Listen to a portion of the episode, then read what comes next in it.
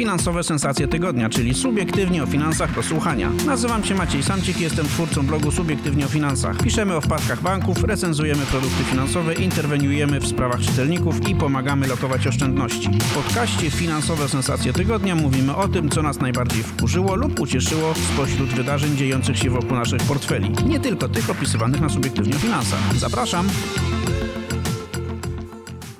Kochani, witam Was serdecznie w jubileuszowym 50. odcinku Finansowych Sensacji Tygodnia, czyli podcastu ekipy Subiektywnie o Finansach. Dzisiaj witamy Was w zwyczajowym składzie, czyli Irek Sudak, dzień dobry. Maciek Bednarek, dzień dobry. I Maciek Samcik, witam serdecznie raz jeszcze. O czym dzisiaj będziemy opowiadać? No, mamy trzy tematy i każdy z trochę innej beczki. Czy rząd pomoże konsumentom w walce z firmami energetycznymi oferującymi wątpliwe promocje? A potem o ujemnym oprocentowaniu depozytów. Ile banki mogłyby na nim zarobić?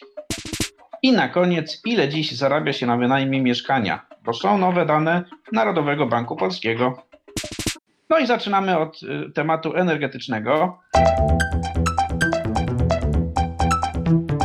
Temat tygodnia. W ostatnich dniach i tygodniach dostaliśmy od Was bardzo dużo listów dotyczących energetycznych naciągaczy różnej maści. Jeśli myślicie, że na rynku bankowym, że rynek bankowy jest dżunglą konsumencką, że, y, że tam można się naciąć na toksyczne produkty finansowe i stracić pieniądze, to chyba nie znacie życia, bo w porównaniu z firmami energetycznymi banki są jak niewinne baranki. Dziś, y, jak się spojrzy w przeciętną ofertę promocyjną, firmy energetycznej, to ona jest tak najeżona pułapkami i niedomówieniami, jak nie wiem, umowa kredytu frankowego sprzed kilkunastu lat dosłownie. To, co się dzisiaj dzieje, ten mis-selling na rynku energetycznym, to jest mniej więcej to samo zjawisko, które mieliśmy na rynku bankowym czy finansowym dobre, dobre kilka lat temu. Dlaczego tak się dzieje? No, Przyczyny są y, y, złożone, bo jak wiemy,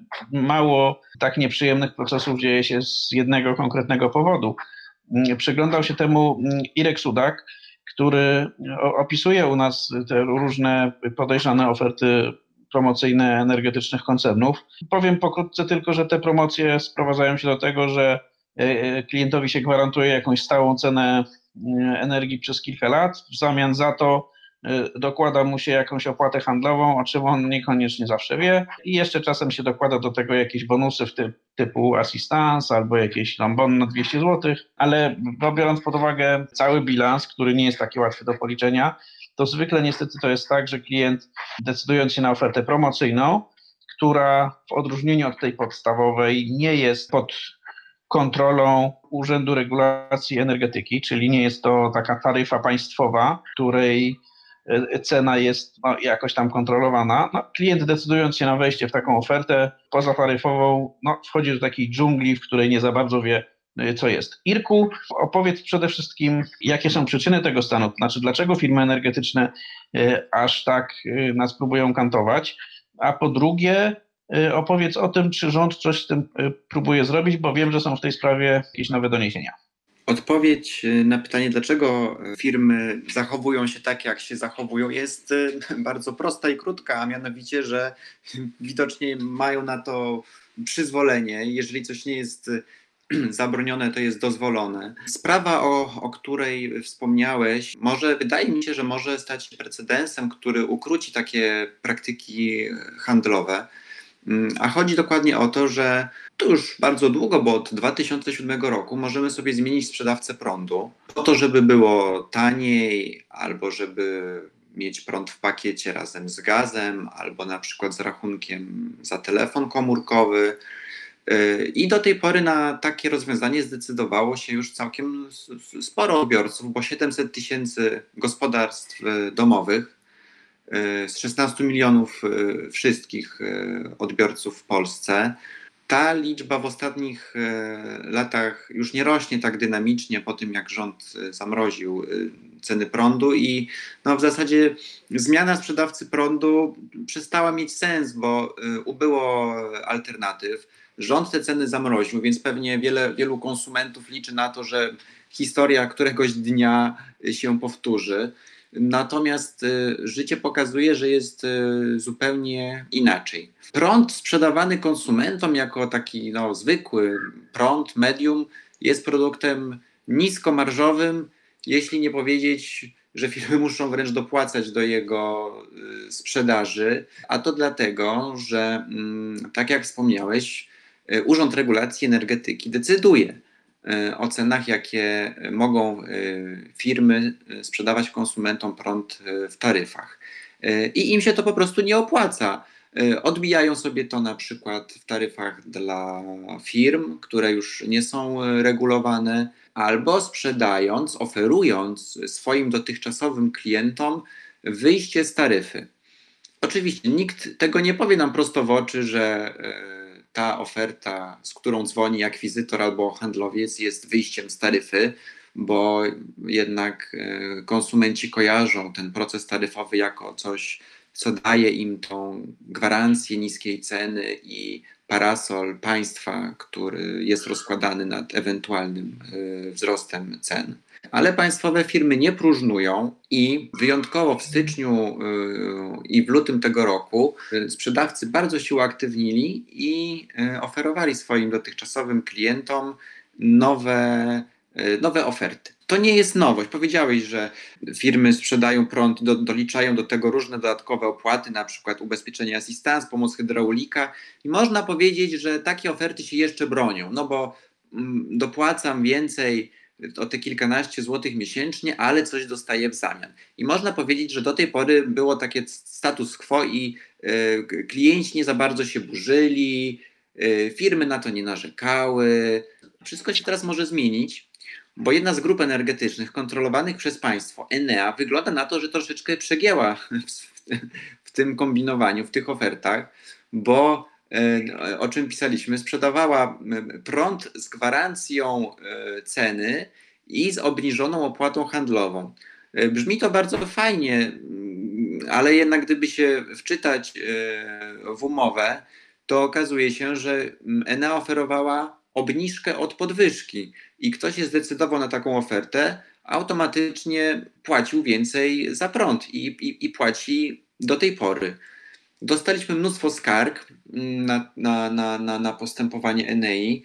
Tak dużo, że można powiedzieć, że sprawa osiągnęła skalę no, wagi państwowej. W związku z czym zapytaliśmy się Urzędu Ochrony Konkurencji i Konsumentów, co on na to, czy, czy też dostawał takie skargi, czy może czytał nasz artykuł i czy w ogóle wie, jakie tutaj nadużycia występują mu pod nosem. Okazuje się, że tak, że Łokik e, jest świadomy tego i e, wszczął postępowanie sprawdzające, taki wstępny controlling, no, który ma na celu zbadanie, czy rzeczywiście ENA prowadzała w błąd, w jakiej skali, no i czy na końcu tej drogi poniesie tego jakieś konsekwencje, albo chociaż pozwoli tym konsumentom na bezkosztową rezygnację z umowy e, i zwrot poniesionych kosztów. Dobra wiadomość jest taka, że e, media lokalne, Gazeta Lubuska informują, że w pojedynczych przypadkach są już takie sytuacje, w których e, ENA pozwoliła klientowi na rezygnację z tej umowy. To jest dobra wiadomość.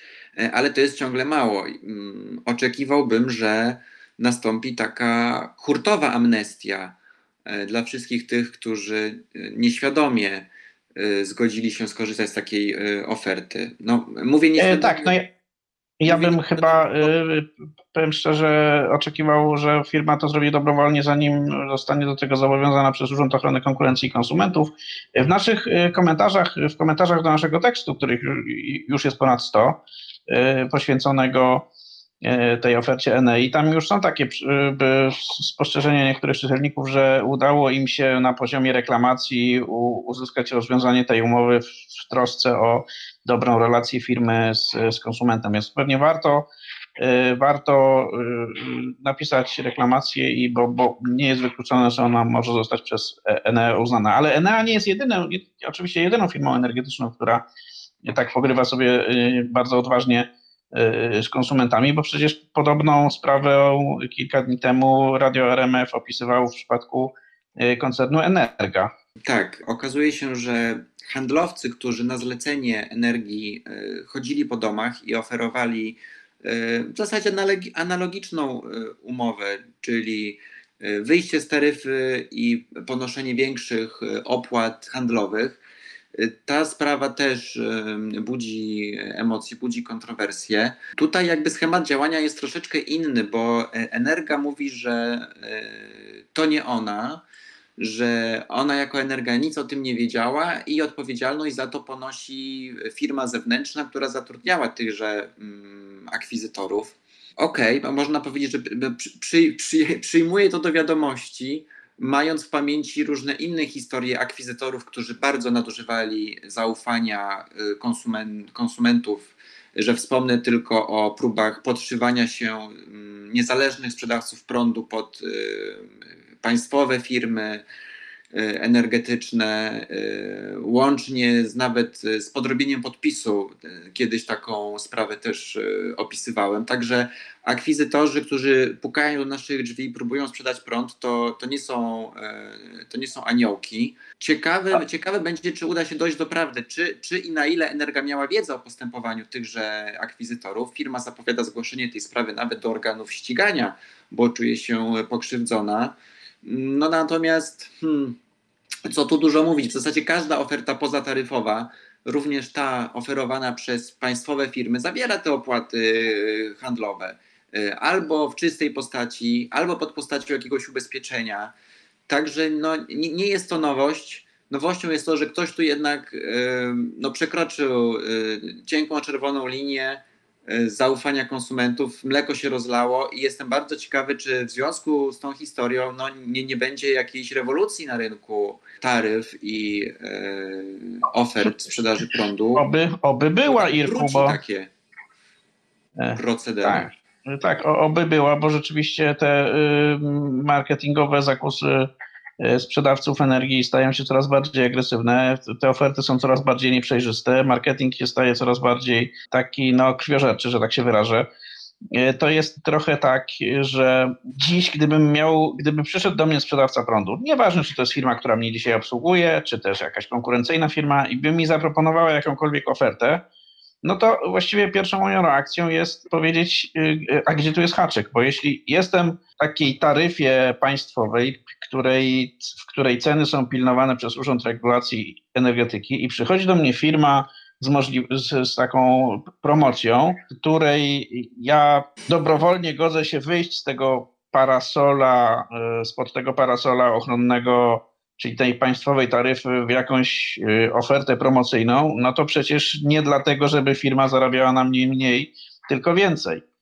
Oczywiście to jest też tak i o czym, o tym piszesz w swoim najnowszym tekście y, poświęconym y, perpetią ze spółką Enea i, i, i, z Energą. To nie jest do końca tak, że firmy energetyczne, no, to jest wyłącznie ich krwiożerczość. One zostały w jakimś sensie do tego zmotywowane, no bo E, jeśli państwowy urząd tak bardzo pilnuje cen, że te ceny de facto nie zapewniają właściwie nawet pokrycia kosztów firmom energetycznym, no to jest oczywiste, że one starają się skonwertować jak największą część klientów z tych ofert pod parasolem państwowym, tych taryfowych, tych mało opłacalnych albo całkiem nieopłacalnych, na oferty w cudzysłowie promocyjne, czyli takie, na których firma może zarobić, tak? Czyli, czyli droższe.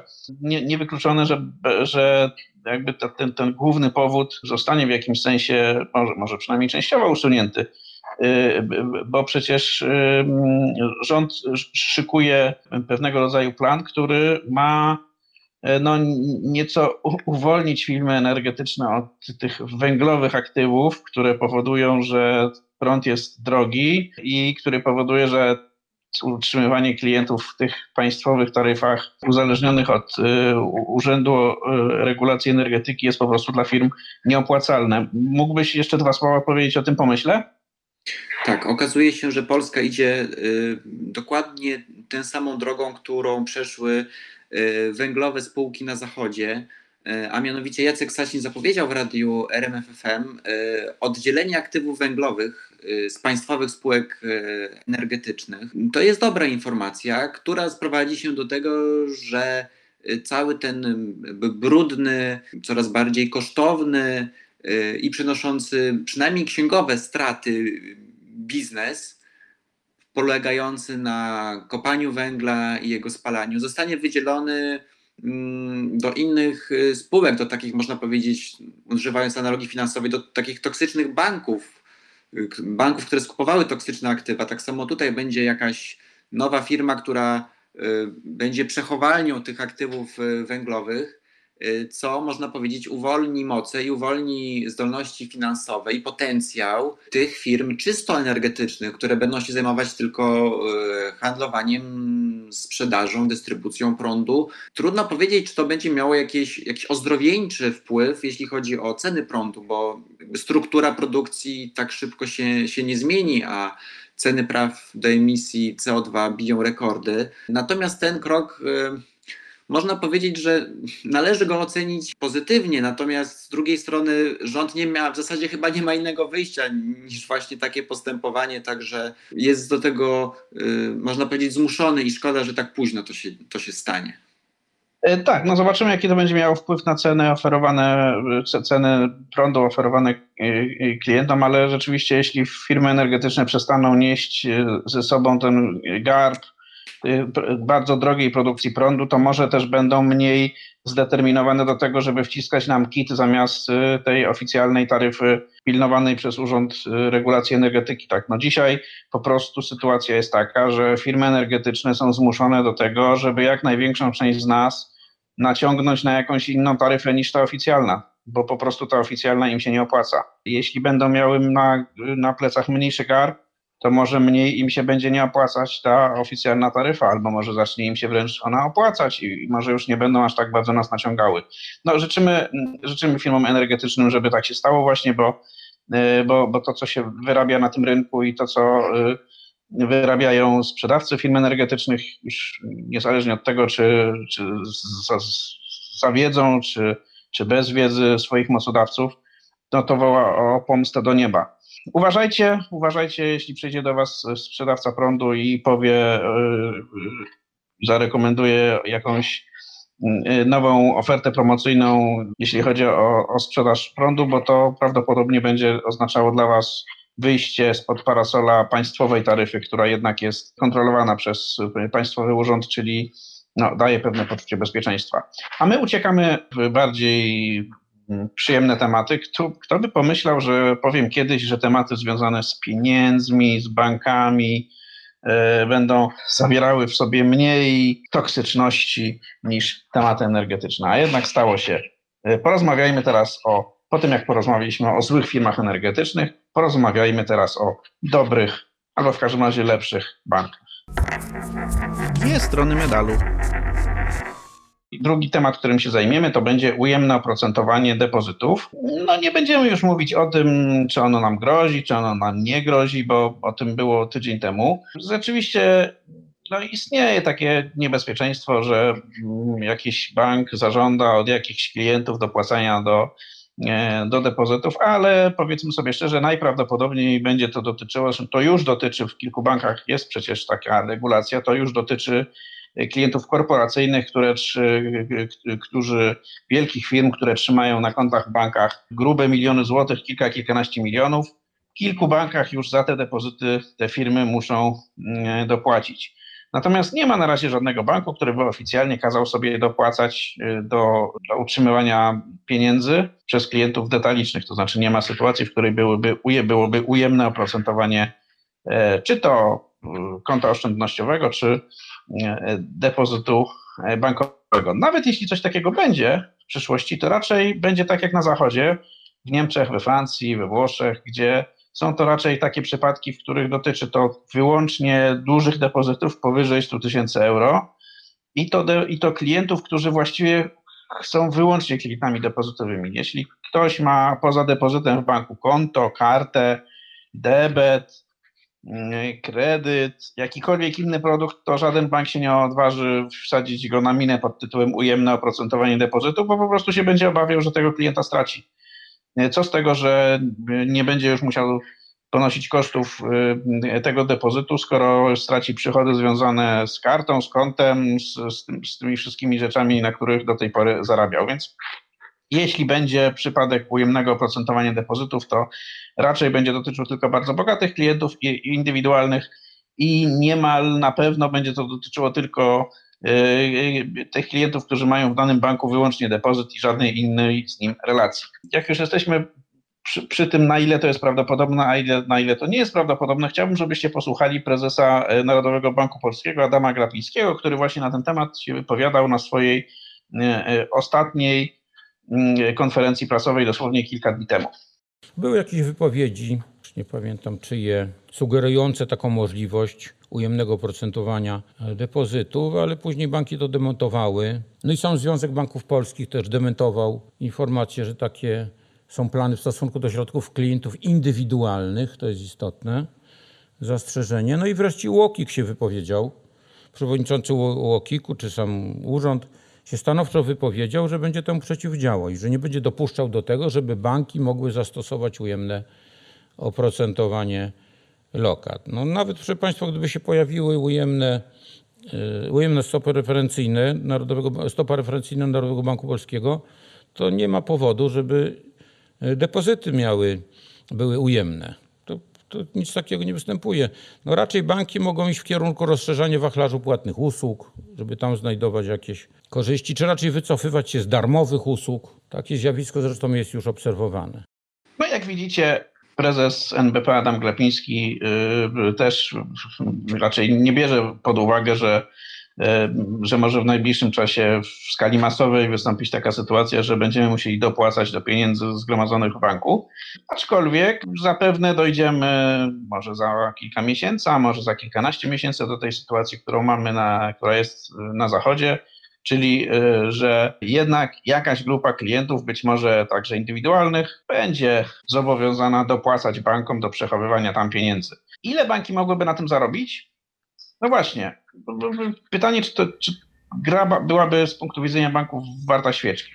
Ile tu jest do wyciągnięcia? Starał się to policzyć Maciek e, e, Bednarek. Do, do jakich Maćku doszedłeś wniosków? Czy to się bankom ma szansę opłacić, czy raczej e, machną ręką, bo, bo przychody czy dodatkowe zyski z tego ujemnego oprocentowania właściwie nie, nie, nie będą warte tego całego zamieszania, które się z tym może związać. Ja już słyszałem reakcję klientów na potencjalny taki ruch, więc uważam, że banki generalnie stąpają tutaj po cienkim lodzie. Mój znajomy mm, powiedział, że jeżeli doszłoby do, takiego, do takiej sytuacji, kiedy musiałby płacić za to, że trzyma depozyt, to po prostu tym depozytem spłaci kredyt, no to jest dla banku dość, po pierwsze może się na ten bank obrazić, to raz, a po drugie, jeżeli spłaci kredyt, no z jednej strony straci uszczupi sobie tę poduszkę finansową, ale spłaci kredyt. Dla banku to jest e, dodatkowy, dodatkowa strata, ponieważ no, nie będzie mógł zarabiać na odsetkach od kredytu. No a poza tym pamiętajmy, że jest też regulacja ustawa o kredycie konsumenckim, która mm, zobowiązuje banki do zwrotu proporcjonalnie części prowizji, więc bank jeszcze musiałby oddać. Uważam, że no, w polskich warunkach, zwłaszcza, że mamy jeszcze te stopy mm, referencyjne ustalane przez bank centralny, mamy na plusie, więc wprowadzanie ujemnego oprocentowania byłoby e, nieuzasadnione. Ale o czym tu mówimy? Maćku, wspomniałeś 100 e, tysięcy euro, tak? Przypomnijmy o co tutaj chodzi. To jest ta granica, równowartość, równowartość 100 tysięcy euro, czyli do tej kwoty mamy, mm, mamy gwarantowane depozyty. Gdyby coś się stało z bankiem, zbankrutował, no to tutaj wkracza Bankowy Fundusz Gwarancyjny i gwarancje państwowe. No ale no, ta granica jest e, w jakiś sposób jest e, uzasadniona.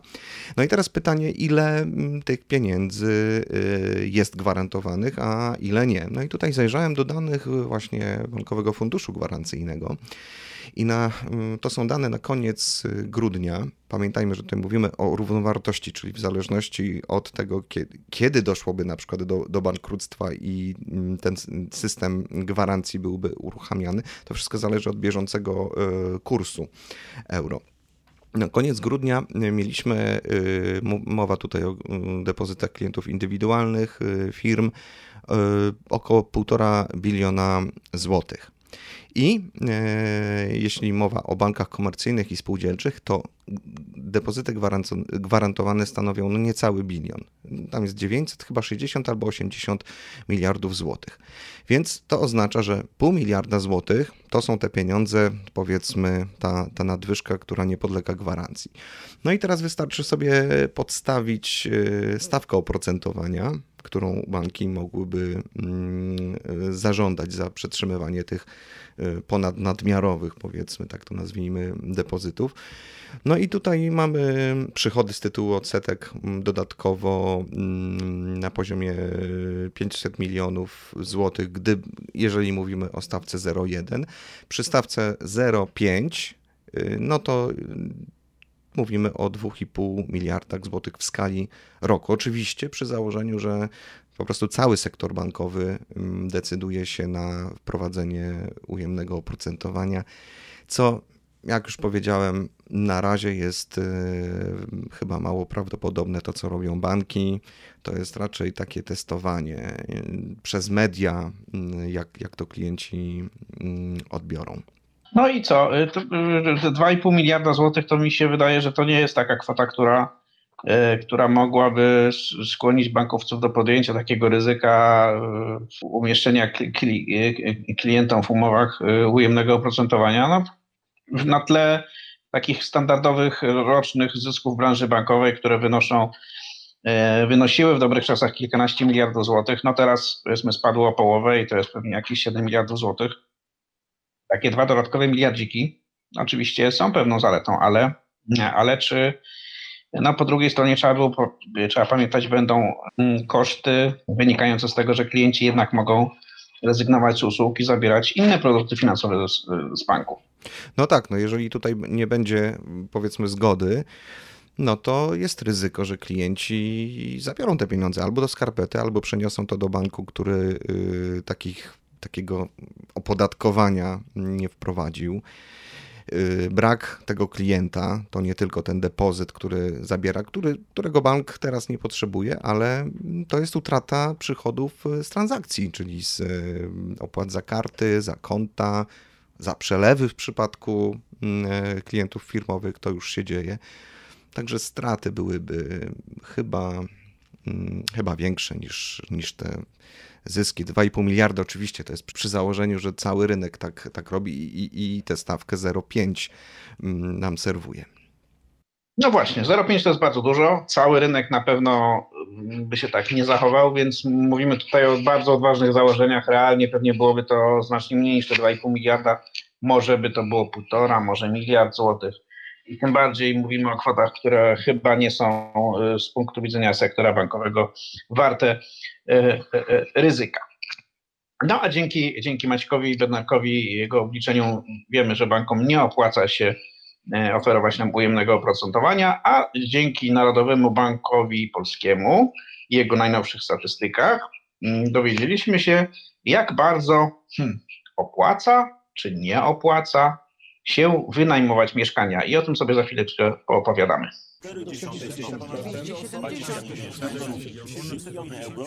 Liczba tygodnia. Od kilku miesięcy, czy właściwie może nawet i od kilkunastu miesięcy, nie, chyba od kilku jednak. Mamy powrót boomu e, kredytowego. Mm, z niektórych statystyk wynika, że liczba chętnych na kredyt hipoteczny jest właściwie bliska e, historycznym rekordom. Biorąc pod uwagę, w jakiej sytuacji jest e, polska gospodarka i, i, i światowa gospodarka, biorąc pod uwagę, że jeszcze jesteśmy w środku pandemii i co prawda gdzieś tam na horyzoncie majaczy jej koniec, ale wcale nie jest pewne, czy on szybko nastąpi. No może to trochę dziwić, że ludzie tak się rzucili do zaciągania kredytów, chociaż z drugiej strony te kredyty są tanie. Niektórzy mówią, że y, pewna część tego popytu na kredyty hipoteczne to jest popyt ludzi, którzy kupują mieszkania y, po to, żeby je wynajmować, no albo generalnie potrzebują lokaty kapitału i, i lekko się lewarują kredytem, y, żeby móc sobie pozwolić na E, na nieco większy zakup.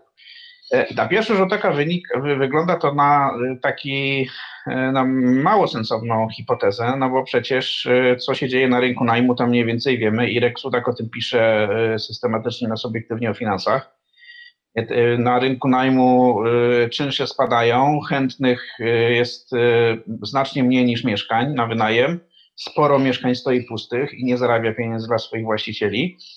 No więc mówienie o tym, że kredyty hipoteczne są zaciągane przez ludzi, którzy chcieliby wynajmować swoje mieszkania, na pierwszy rzut oka y, wygląda na coś niezbyt mądrego. Ale Narodowy Bank Polski przedstawia co jakiś czas, co kwartał dokładnie takie bardzo dokładne statystyki dotyczące rynku nieruchomości. Mnóstwo jest tam wykresów, mnóstwo mm, przeróżnych informacji. Jedną z nich jest taka tabelka, też rytualnie co, co kwartał powtarzana, która opowiada o szacunkowej stopie zwrotu z kapitału własnego z inwestycji w mieszkanie w, no, w Warszawie akurat.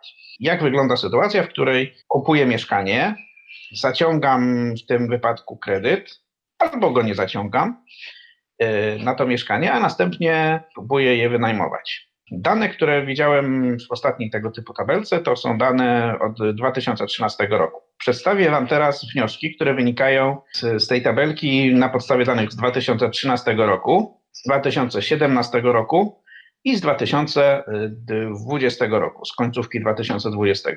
I one dość mocno obrazują, jak bardzo tani kredyt może wpływać na chęć ludzi do inwestycyjnego zakupu mieszkania.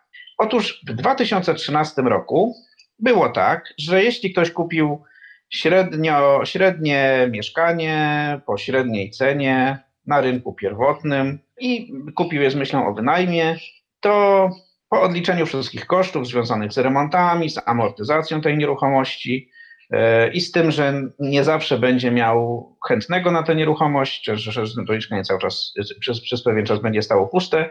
No, po uwzględnieniu tych wszystkich założeń, on miał w tym 2013 roku jakieś 4,3% zysku netto na tym własnym e, kapitale. Jeśli poszedłem w tym 2013 roku do dewelopera E, ale nie miałem dużo własnych pieniędzy, tylko lewarowałem się w 80% kredytem, to po uwzględnieniu no, tych wszystkich kosztów, czyli amortyzacje, remonty, niepełen e, okres wynajmu e, i koszt kredytu, moja stopa zysku netto z mojego własnego kapitału wynosiła już tylko niecały 1%. Tak było w 2013 roku. Czyli jeśli wezmę i kupię mieszkanie za własne pieniądze, mam 4,3. Jeśli za bankowe, w zdecydowanej większości to tylko 0,9% skali roku. To było w 2013. W 2017 sytuacja się wyrównała. To znaczy, jeśli kupiłem mieszkanie na rynku pierwotnym po średniej cenie za własne pieniądze i je wynajmowałem, to po uwzględnieniu tych różnych kosztów, amortyzacja, niepełen wynajem, remonty, i miałem 4,5% złotych na czysto. 4,5, tak, 4,5% stopy zwrotu z własnego kapitału. Jeśli zaś posiłkowałem się kredytem, to miałem 4,8% zwrotu, czyli mniej więcej tyle samo. O ile w 2013 roku właściwie nie opłacało się y, kupować mieszkania na wynajem na kredyt, no bo zysk z tego był minimalny, 0,9% w skali roku, to w 2017 już był porównywalny do tego, który się e, osiągało nie angażując kapitału bankowego. A jak jest dzisiaj? E, w ostatnim kwartale 2020 roku było tak, że jak ktoś kupił mieszkanie za własne pieniądze i skupił je z myślą o wynajmie, to e, jego szacowana, szacowany zysk wynosi mniej więcej 3%.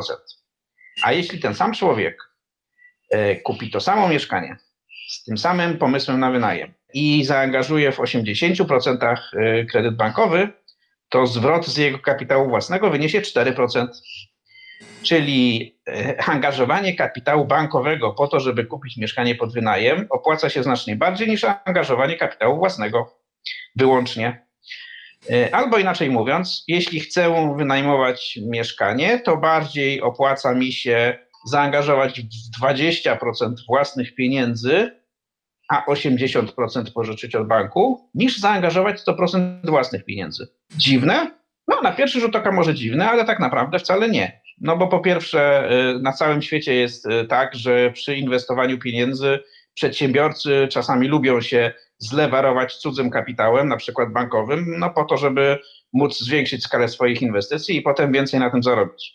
Po drugie zaś, jeśli czego dowodzi ta sytuacja? Ta sytuacja dowodzi, że dzisiaj koszt kredytu bankowego jest znacznie niższy niż pieniądz, który można wyciągnąć z wynajmu nieruchomości. No bo jeśli kupując mieszkanie na wynajem za swoje pieniądze, mam z tego mniej więcej 3% w skali roku, a jeśli kupuję mieszkanie na wynajem na bardzo mocno lewarujące kredytem, mam 4%, to znaczy, że z tego wynajmu mam więcej pieniędzy niż z kredytu, niż wynosi koszt kredytu.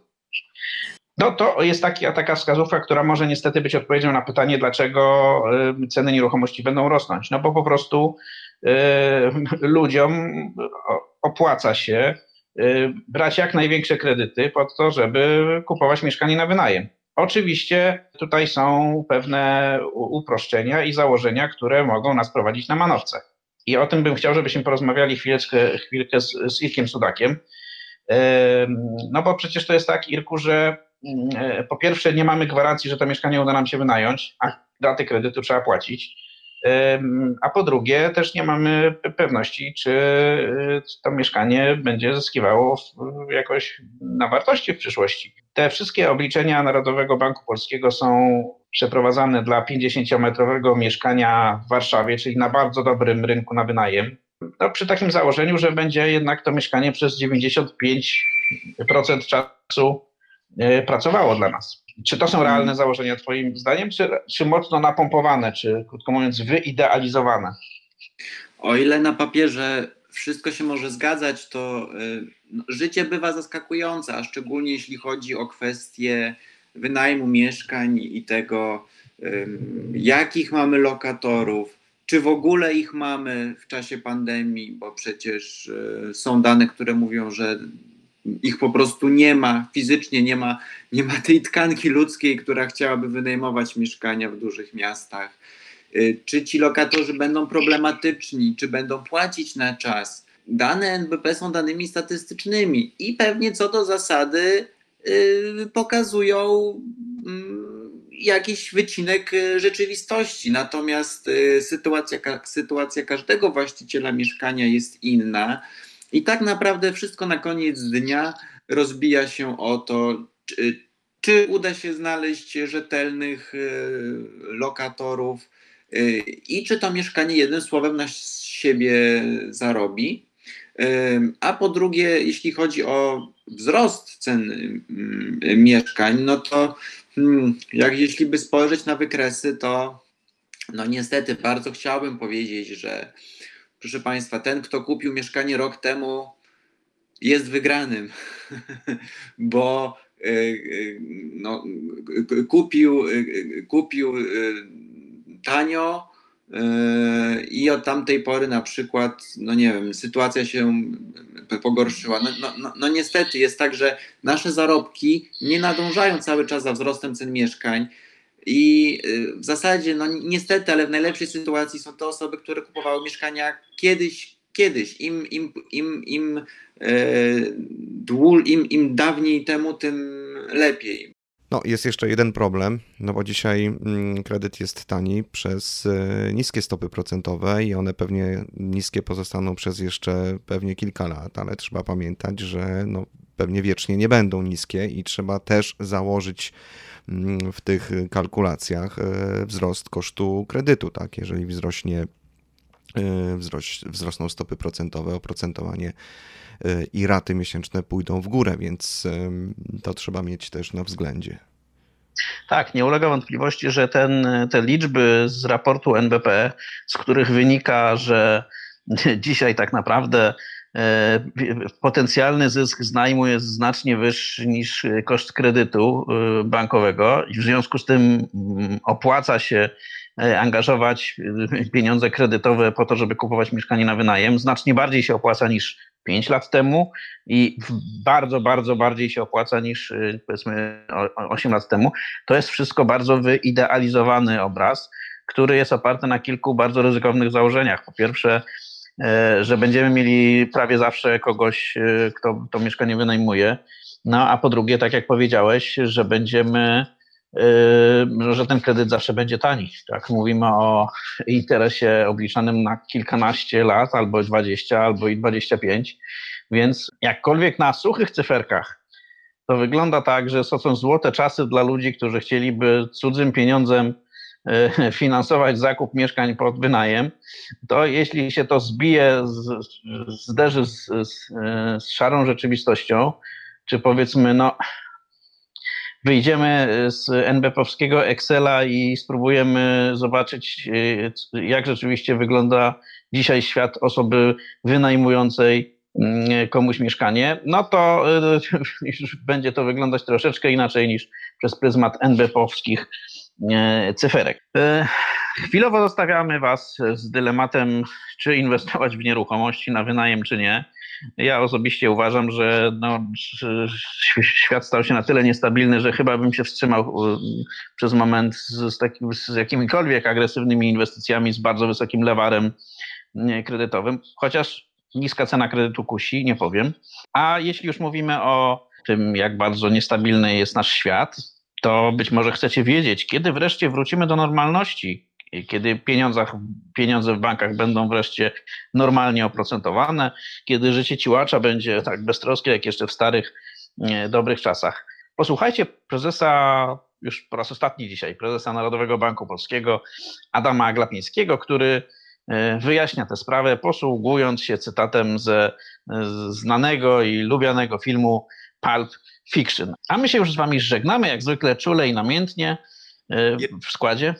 Irek Sudak, Maciek Bednarek i Maciek Samcik oraz prezes NBP Adam Glapiński. Okay. No, man.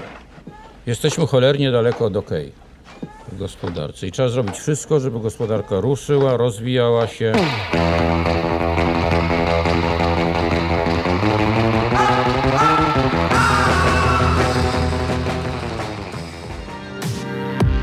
Inne odcinki tego podcastu znajdziesz na stronie Subiektywnie o Finansach www.subiektywnieofinansach.pl. Zapraszam!